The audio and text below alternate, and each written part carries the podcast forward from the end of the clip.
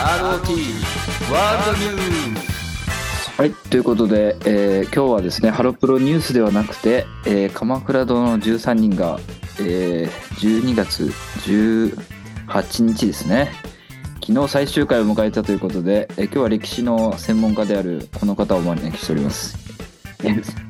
どうもこんにちは。どうもいいんですよね、間違ってないですよね、はい、今日間違ってないです。はい、あれでもちゃんとあれですよ、いつもハロプロの話してるんで、はい、ハロプロと鎌倉殿の13人を両方好きな方向けに話すのでハロプロの話も絡めていくという感じですよね。いやちょっとそういう感じですよね。ちょっと一瞬なんか LINE でその吉村誰々だみたいな、ちょっと分かりづらかったんで、まあ、無理に例えなくてもいいと思うんですけど、はい、まあはい、普通に鎌倉殿のまあなんですか、前から始まった時から結構見てるみたいな話してた。五反田殿の13人の話もした方がいいですよね。五反田殿の13人、五反田殿の13人だ。どういうことですか。モーニング娘。が13人いたんですよ。一番最初ですか。いや、最近まで13人体制だったんですけど。最近までね。はいはい。12月10日でですね、一人粛清されちゃったんですよね。いや、そういうとちょっとまた、いろいろ問題になってるんで、今。そうです。それちょっとデリケートというか、そうですか。変に取る人もいるんで、やめておきましょう。普通に鎌倉殿の話してる。福ちゃんブログ謝罪問題ってのがあって、うん、これも鎌倉殿に絡めて話した方がいいです。絡めなくて大丈夫です。絡めなくていいの。普通に鎌倉殿の話をしたい。これ聞いてる人はもうハロプロ好きで、なおかつ鎌倉殿の13人を見てるっていう、こう、よりすぐりの選ばれし人しか聞けない。そんなことですか。鎌倉殿が普通に好きで初めて聞く人もいるかもしれない。いや、そんな人はいません。いや、いるかもしれない。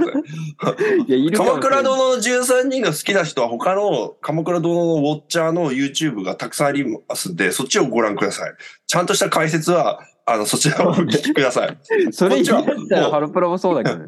これはもう、ハロープロジェクトの話も出てきます。ただ、これ全く関係ないわけではないです。ハロプロと、実は鎌倉殿の13人は深いつながりがあります。これは最後まで聞いていただいた方にはわかります。深いつながりはちょっとわからない。まあでも、まあ、昨日最終回ということだったんですけども。はい、ありがとうございます。武志監督は結構、あれですよね。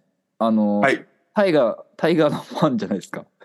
タイガーファンっていうか、そうですね。まあ、ちっちゃい頃からいつもタイガーと共に育ってきたっていう部分がありまして、まあ、古くはですね、はい、まあ、いろいろあったんですけど、秀吉という大河ドラマが、昔ありましてですね、竹中直人さん、有名なですね、話がありましてですね、この竹中直人さん演じる秀吉役の大河ドラマ、秀吉なんですけど、はい、これが見えちゃったシーンがあるんですね。ふんどしからはみ出て。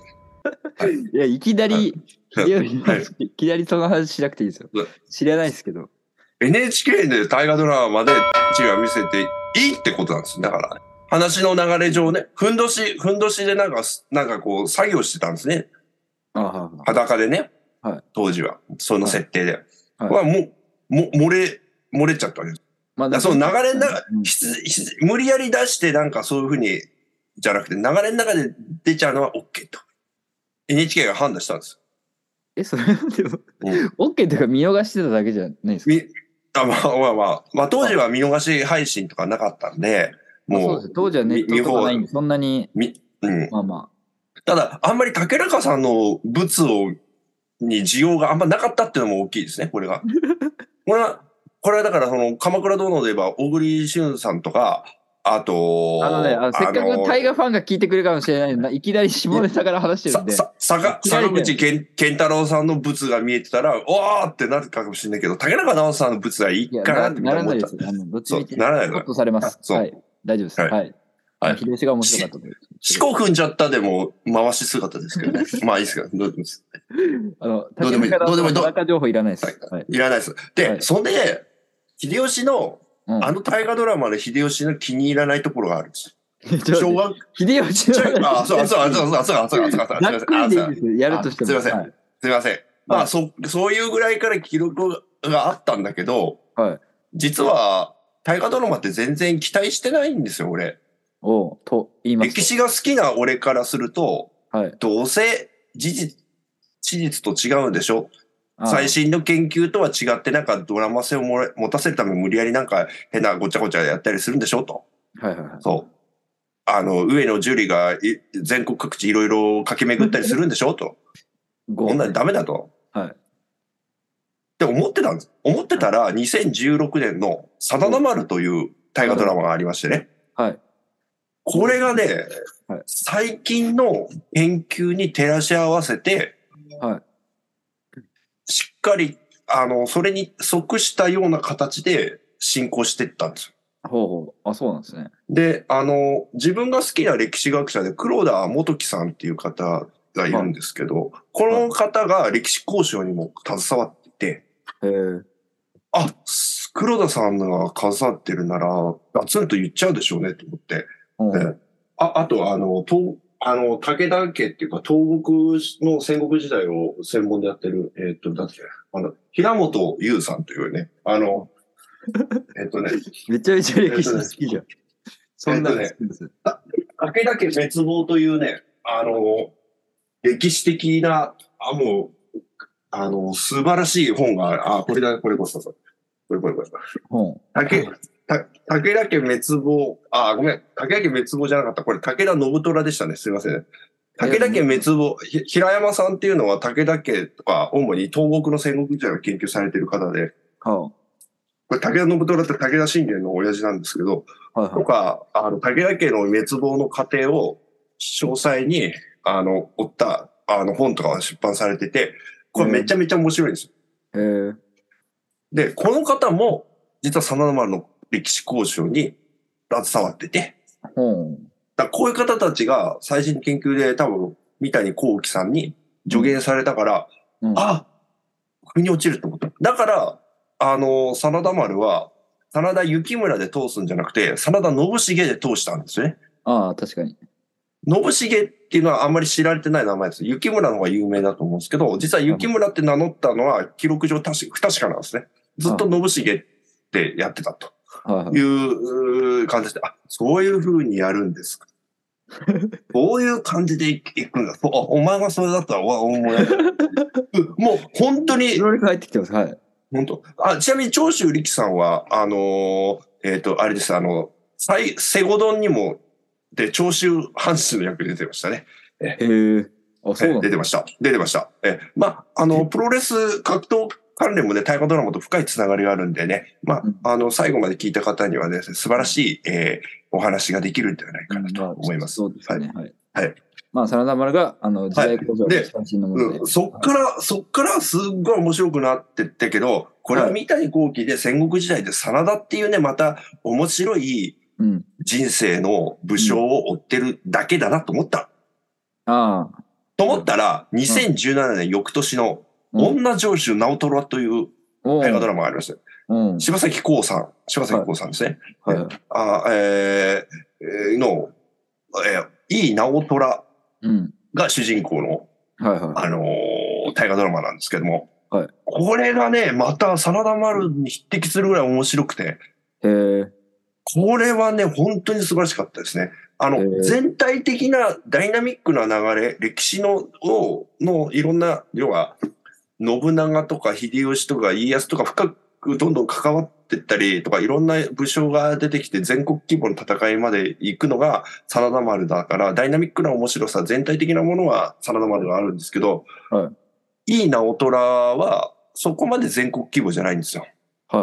全然全国規模じゃない、小さな地方豪族のお話なんです。それで武田とか今川とか徳川とか織田とかに翻弄されながらどうやって生き延びて、どうやって血を繋いでいくかっていう話なんですよ。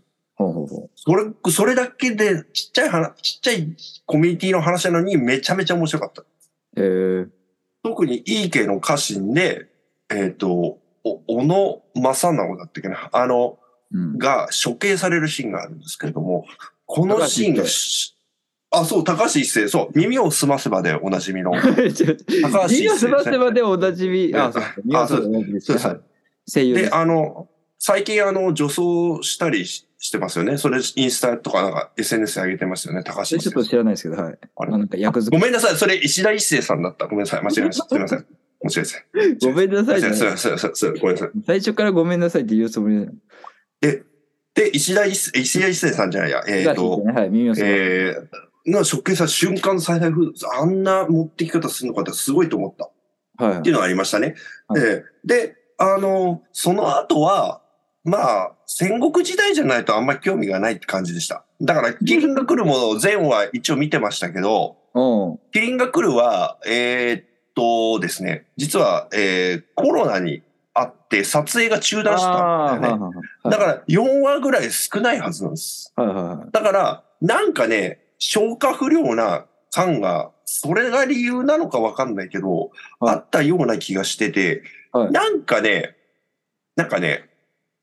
真面目硬すぎて、なんか、面白い要素はいっぱいあったけど、なんか全部最後まで回収したかな、感はあったね。ああ、なるほど。麒麟が来るわ。なんかめっちゃ出演者とかが。豪華だったと思うよ、多分。あれ、出演者とかいろいろ問題起こしちゃったのは何でしょう？それはね、麒麟が来るの撮影中なったのが序盤ぐらいで、織田信長の奥さん、濃姫を、本当は沢尻エリカさんがやると言ってます。それが麒麟が来るか、そうかそうか。それが川口春奈さんに急遽なったんですよ。はいはいはい。で、沢尻さんはなんで、大盤になったら分かんないですけど。いいですよ、そう。詳しくなくて。うん、で、織田信長も、あの人だよね、やってたのは、麒麟が来る。誰だっけ、染谷さん。はい、本当は、田代正史がやる予定だった。そんなわけないだろ。ひげつながりで。違う。全然年代も違うし。だからもう大変だったって話は差し替えたりして。もうじゃあ、伊田天とかは見てないってことですか？伊田天はね、最初10回ぐらい見た。だけどね、あれは大河ドラマ的な面白さを求めるのはちょっと違うかなと思ったのと、なんかね、面白い人ばっかり出てるんだけど、時代がさ、ごちゃごちゃじゃない？なんか。まあそうですね。あれ混乱しちゃうよね。まあそれはちょっとあるかもしれない。新章の役をビートたけしがやってたけど、その若い役が、なんだっけ、森山未来。うん。やってたよ。これはもうさ、ごっちゃごちゃでさ、まあまあ、なんだろうって思う。言われてみればね。まあ、結構最後まで見れば面白かったんですけど。ああ、そうだったんだね。はい、だからあんまり、そうですね。確かに序盤10話ぐらいで切っちゃう感じはわかりますね。なんかね、のはありましたね。なんかね、やっぱ、ちょっとあれでしたね。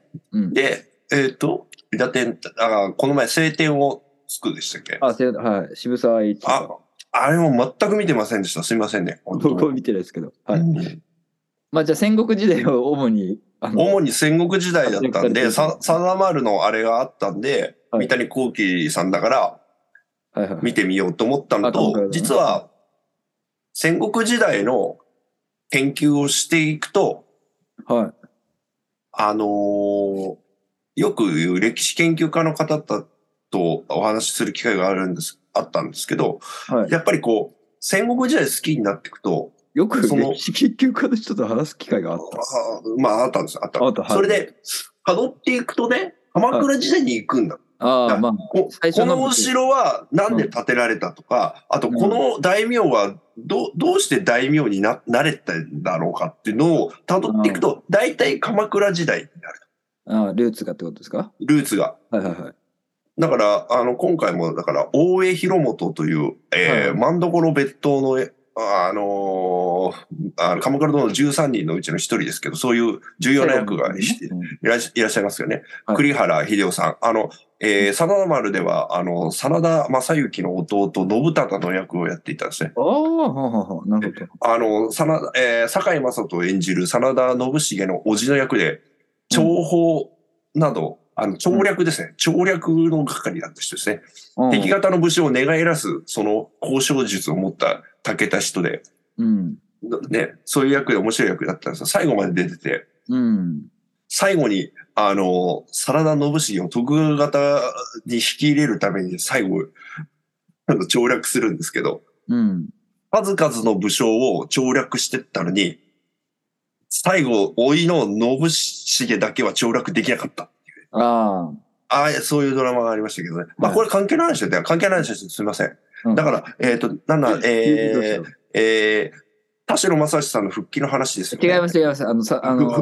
出所したんですよ。鎌倉殿の話です。戦国時代の武将が、ルーツが鎌倉にあるっていう話ですね。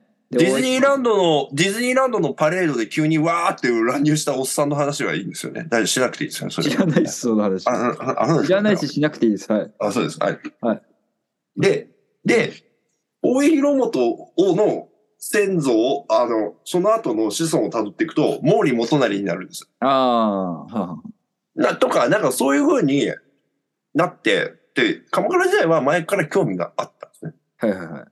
で、あともう一つは、源平の戦い以上に、うん、鎌倉殿13人のラストの回が描かれてますけど、承久の乱ってなって、はいはいはい、この承久の乱って日本のいろんな戦いあると思うんですけど、なんとかの乱、なんとかの戦いとか、はい、中でも歴史的な意義とか、はいはいはい、意味で言えば、はい、一番影響力の大きい戦いなんじゃないかなと思うんですね。承久の乱というのは。だから、承久の乱、以後と以前では全く違う世界って言っても過言ではないぐらいの、すごい戦いの意義があった。規模としてどれだけの死傷者が出たとかわからないけれども、うん、すごく大きなね、戦いだったんですよ。だから、ハロープロジェクトの歴史の中で言うと、クールハローをやり出したぐらいですかね。クールハローをやり出したぐらいですかね。違うかな。あ、じゃあ、ハローマゲドンぐらい。まあでもそっから違う。わかった。はい。承久の乱はハロープロジェクト言うと、つんくがプロデューサーを降りた時です。ああ、そうかもしれないですね。なんか、システムが変わったみたいな感じですね。そう。はいはいはい。プロデューサーに亡くなっちゃったということです。うん、だから、それをラストできっと描くんだろうなと。北条義時が主役ならと思って興味を持って、はい、まあ面白かったですねっていうのが、はい、面白かったです。ちょっとなんか真面目に話しすぎましたね。あ、なんかいいんです、これでいいんですよ。はい。なんか面白いだから誰の話エガチャンネルで。エガちゃんがアラブ首長国連邦に行ったら、ガーシーと会って、二人で対談してました。うん。その話いらないですよ。間を埋めるために別に全く関係ないです。完全にカットですけどね。はい、すみません。全く関係なさすぎる。はい。じゃあもういい、はい。じゃあもうガチで話していきますよ。ガチで話していってください。はい。13人で話、はい、だから、いや、俺ははいいよ。そっちは見てたんですか、全話。僕見ました、全話。全話見ました。はい、はい、面白かったですけど、面白かったです。はい。それで、どういう切り口で話そうかなっていうのはちょっと迷ってるところなんですけど。そうですね。うん。まあ、いろいろ、やっぱ局面としては、まず、まあ、3分の1ずつぐらいに分けられるのかなと思って、その、頼朝がまず、まあ、征夷大将軍になるまでというか。はい。もうちょっと。そうなんですよ。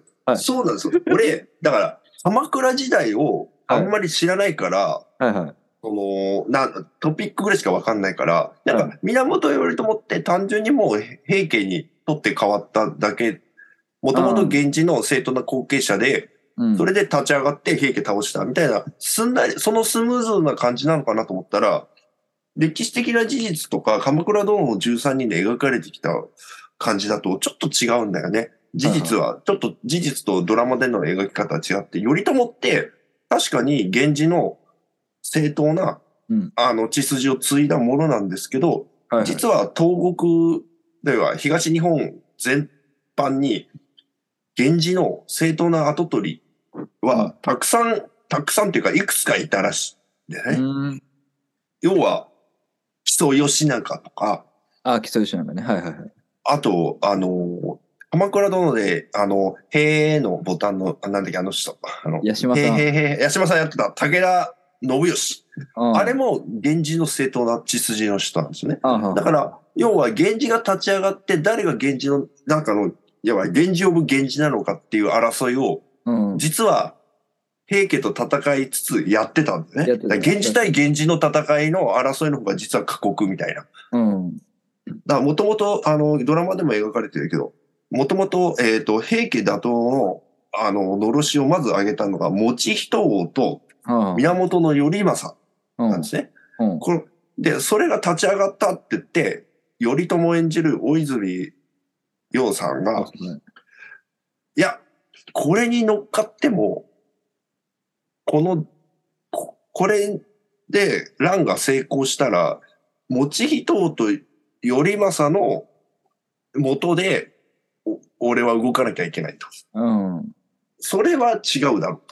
うん、だからだから協力しないで静観の構えを取ったんですよね。はいはい、鎌倉殿の13人では、うん、で実際もそうだったと思うんですけど、うん、だからその中の源氏の中での主導権争いがあるんですよね。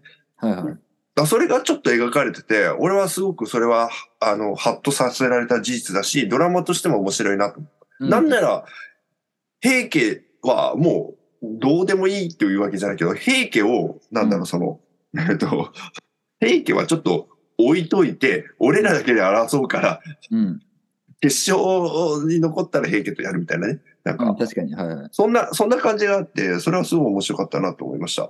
うん、で八嶋さん、はい、武田信義の悲哀なんかも描かれてて面白かったなと思って、うん、血統的には実はその頼朝と同じぐらいの血統だし勢力も甲斐の国を中心として持ってて、なんか最初は対等に接しようとしてたけど、うん、だんだんこう立場が変わってきて、うん、しょぼーんとしちゃってなんかあなってるな。でもああいう武田が象徴だったけど他にもいっぱいいたんだ。早いうちに頼朝の下に下ったやつも いればそうじゃないやつもいたりとか、うん、なんかそこもあったなと。だから頼朝の立場って最初からその確立されたものじゃなかったっていう描き方が俺は面白かったなと。うん、で、うん、逆に言えばそれを支えていた北条家も、うん、さらにもっと下っていうかね、はい、価格の低い家っていうことですよね、うん、勢力の。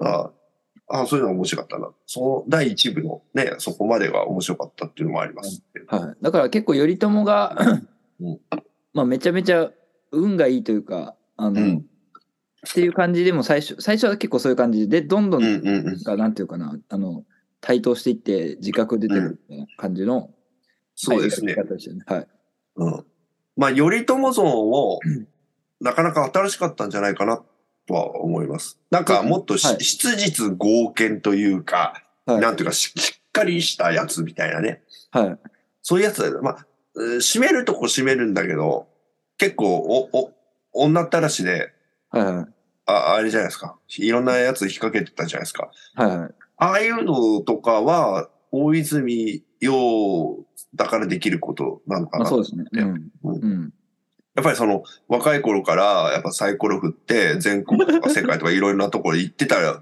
だけはあるなと。本人、うん、頼朝じゃないですよ。いろんなとこをキャンプ地としてたわけだからね。鎌倉をキャンプ地としてだけはあったということですね。うん、だからそこは面白かったなと思いますね。だから大泉洋さんの頼朝ってなかなか斬新だけど納得のいくキャスティングだったなと思いますね。うん、確かになんか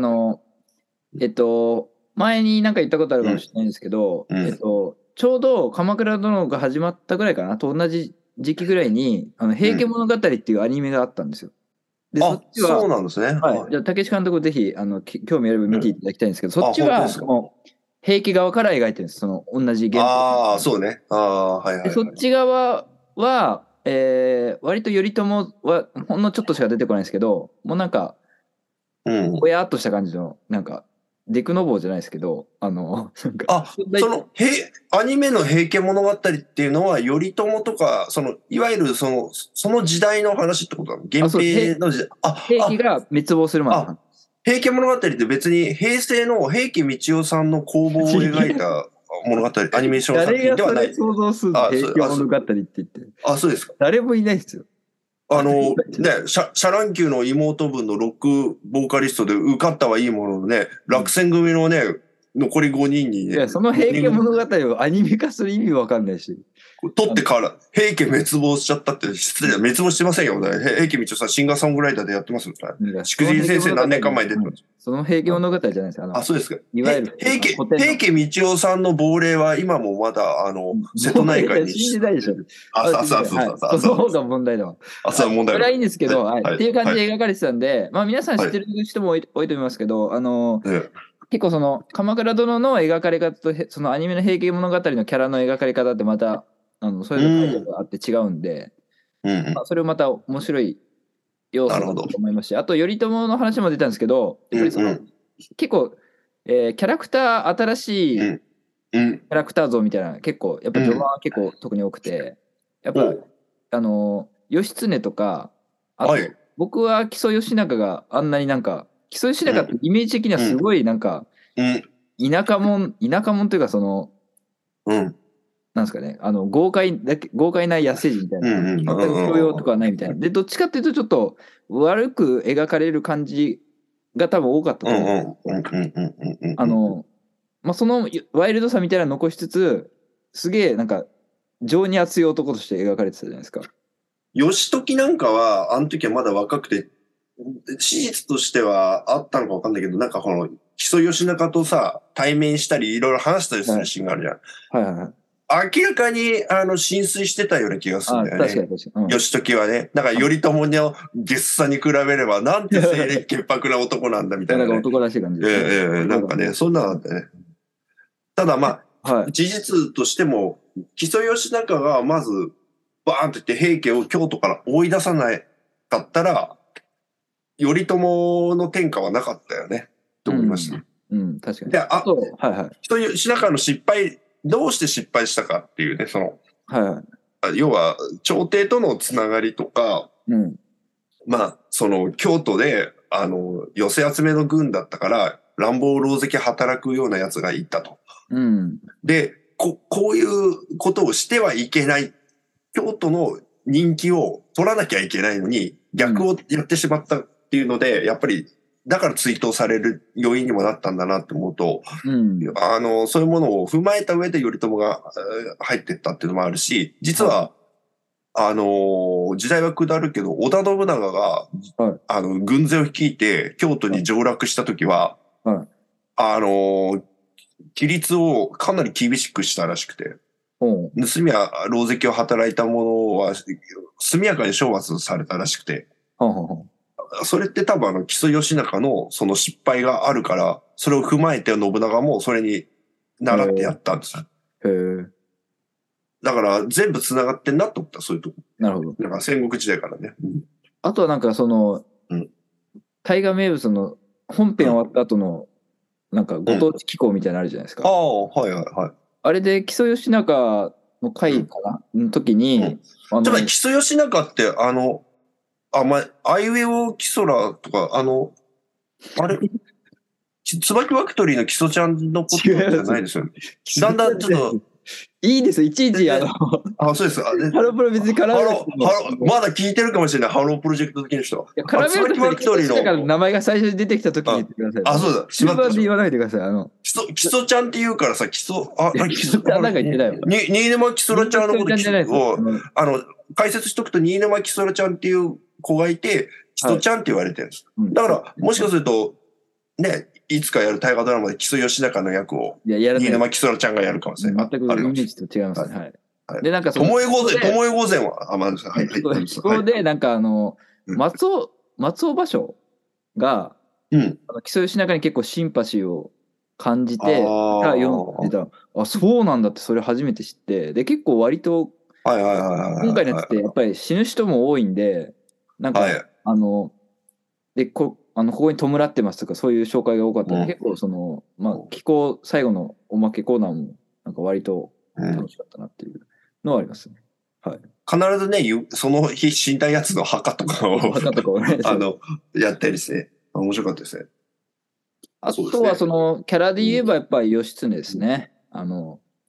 で、義経は、結構、火の鳥の火の鳥で義経出てきて、それ前も話したかったんですけど、結構むちゃくちゃやる感じのやつなんですけど、勝てば OK みたいな。それまで結構義経いいもんだと思って、そうですね。やっぱりでも昔や大河ドラマで義経ってのがあって、タッキーがやってる。そうですね。だからタッキーがああいう風になんと失脚するという形になりましたので、やはり、義経像もちょっと変わっていくというか、やっぱそういう形なんじゃないでしょうかね。どんな時の流れの伏線回収、その伏線回収があって、はい、菅田将暉さんにちょっとフューチャーするという感じですね。だから義経もなんかすごい最初出てきた時はサイコパスっていうか、こんなことしちゃうやつなんだっていう感じで多分結構みんなわーってなってたんですけど、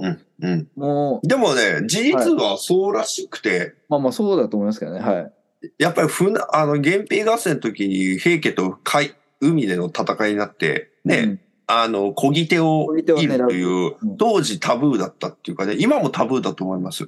今で民間人殺しちゃダメですもん。まあそうですね。そうです。確かに。だからやってることはだから義経イコールプーチンっていうことですよね。だからね。あ、そういう話です。だけがちょっと。あ、義経イコールプーチン。ごめんなさい。はい。まあまだでも結局何が言いたいかというと、義経ってそういう最初は言ったら共感できないようなキャラなんですけども、最後やっぱ結構。人間らしい、いいなっていう。特にさ、義経とさ、中村獅童さん演じるさ、梶原景時っていうか、これさ、歴史的にはさ、梶原が最後さ、義経を裏切って追い落とすみたいなことになって、でも、鎌倉殿の13人の描き方は、これみんな言ってるけど、義経の才能に嫉妬する梶原景時なんだね。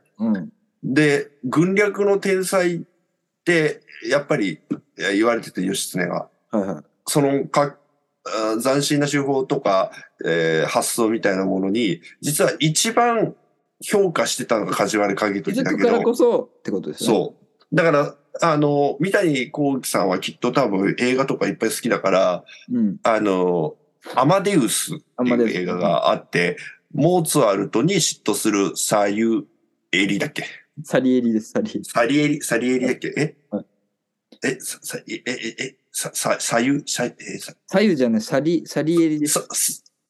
高木さゆきですか。違う。あ、そうですね。江口さや。モーツァルトと江口さやですね。いや違います。モーツァルトと。ルイ16世と江口さや。それは演劇中心です。ハロープロジェクトをご覧の皆さん。出てきてください。はい。いきますよ。いいんですよ。真面目に。全部かかります。鎌倉殿の話すればいいんですよ。はい。って感じですかね。義経。だから、それを彷彿とさせるような関係性を描いてるのも面白いなと思った。だから結局、梶原景と、義経が死んで、一番なんかこう、ショックだったのが、梶原景時だったのかなと思って。で、なんだっけな、義経が最後に義時と会った時に、鎌倉を滅ぼすにはどうしたらいいって、攻め方をね、会場を抑えて、三浦を味方に引き入れると。なんかいろんなこと言ってたけど、会場を封鎖するって実際にその鎌倉幕府が滅亡する際に、新田義貞が攻め込んで、滅ぼすんだけど、山の方から、陸地からも攻めるんだけど、切り通しの細いところで苦戦するらしくて。で、会場を抑えるんですね。実際。だから、義経の、鎌倉を攻略法っていうのが、後に似てる人に受け継がれてっていう。で、それを聞いて梶原景時が感心するっていうね、役があったけど。だからそういうのも含めて、室町幕府とか、もう、戦国時代とかもう横断的な感じで歴史を知ってればこそ面白いシーンが、そういうところでも続々あって面白かったなという、ありましたね。はい。あとはまあそこからどんどん、鎌倉幕府ができ、で、いよいよ鎌倉殿の13人っていうタイトルになっていくわけですけども。まあそのあたりから。劇中ではさ、13人揃ったの、1シーンしかない。まあ、ちょっとだけですよね。1シーンしかないな。うん。あとはみんなもう、悲惨な目に遭うってね。はいはいはい。でもね、これはでも、鎌倉殿の神髄だと思うと、面白さの神髄が、そこからなんだよね。はい、頼朝死んでからなんだよね。確かに、頼朝死んでから本番と言える。うん、13人含むいろんな御家人同士での内下場をこうやるわけですけど、うんうん、これって、でも、その、歴史的に見ても面白いじゃなくて、はい、これ多分鎌倉殿の13人を知らない人に今後、うん、なんで面白かったか説明するときに一番これがいいんじゃないかなと思ったことがあって、はい、これ歴史的なことになぞらえるんじゃなくて、これって田舎の地方のなんかちっちゃい地域のコミュニティ、村のなんか公民館で集まって、うん、なんか、まあ、なんだろう、月に2回ぐらい集まってさ、うん、なんか最初ただの飲み会なんですよ。はいはい、楽しいなって言って。うん、で、なんか、例えば集まったメンツでさ、こうやって飲んでるだけじゃなくて、なんかちょっと、日曜日さ、なんかみんなでやんないみたいな方やるわけですよ。はいはい、なんでもいいんですけど、例えばその、はい、草野球とかさ、うんうん、やるじゃないですか。はい、したら意外と楽しくてさ、うん、で、そっからその地域の草野球大会に出るわけです。はい、で、優勝なんかしちゃったりして、はいはい、そうすると関東大会の草野球大会に出るわけです。うん、でいい成績がさ、やったねとかって。そうなると、うん、こう、もっと強いチーム作りたいって思うやつが出てきて。まあまあ、だから別の草野球のチームからこう、引き入れたりして。うん、それで、全国大会を目指すんだけど、うん、引き入れたらさ、ほら、ポジション争いとかもあるじゃないですか。はいはい、元からいた人だとかね。ああ、だそういうとこで脱落してったりするものだったり、うん、追い落とされちゃうやつもいれば、うん、そういうのを傍から見てて、いや、俺はあくまでその地域でね、公民館でね、うん、みんなでわーわー飲んでた延長線上でやってただけなんで、そういう感じになっちゃったら俺もうついていけないよって思う人もいると思うんです。うん、これ、まあ、野球じゃなくてもいいんですけど、何でもいいんですけど、なんかそういう風にどんどんコミュニティがでかくなりすぎちゃったがために、うん、いろんな人たちの意見がこうバラバラになっちゃって、はい、それをこう組織として収めようとする人が追放したり殺したりっていうだけの話なんで、これって現代でもよくあるな。これ多分劇団とかでもあるんじゃないかなと思ってね。はいはいうんはい。そう、そのなんかね、はい、大学の演劇サークルからやってたら、どんどん規模でかくなっちゃって。うん。それで、京都にある、なんか、全国なんか演劇協会から、京都でやりませんかみたいな風に言われて、お、やろうって思ったら、待ってよ、全部遠征費も宿泊費も全部こっち負担じゃねえか、ふざけんなやりたくねえよっていうやつがいて、それで、いやいや、これはもう、うちらがのし上がる、有名になれるチャンスなんだ、ぜひやろう。いや、竹下君、もうちょっとで終わります。もうちょっとで。一旦目終わるんで、はい。まあ、それってそんなに続ける話なの？まあいいです。あ、でも。次回に続く。